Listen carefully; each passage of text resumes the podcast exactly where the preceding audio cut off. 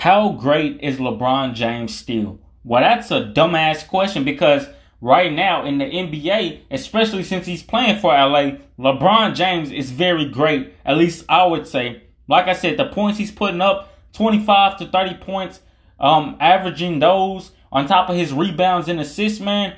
This man is amazing, bro. I don't care what anybody says, bro. Like, I haven't even been watching the NBA for all my life, but just seeing him play this man is fucking great, especially since he's going on the age of 38 um, in December. So I'm saying all this to say LeBron James is still great. LeBron James is still going to make an impact um, in the season that's coming up, at least I would say. So, yeah, have a great day and be safe.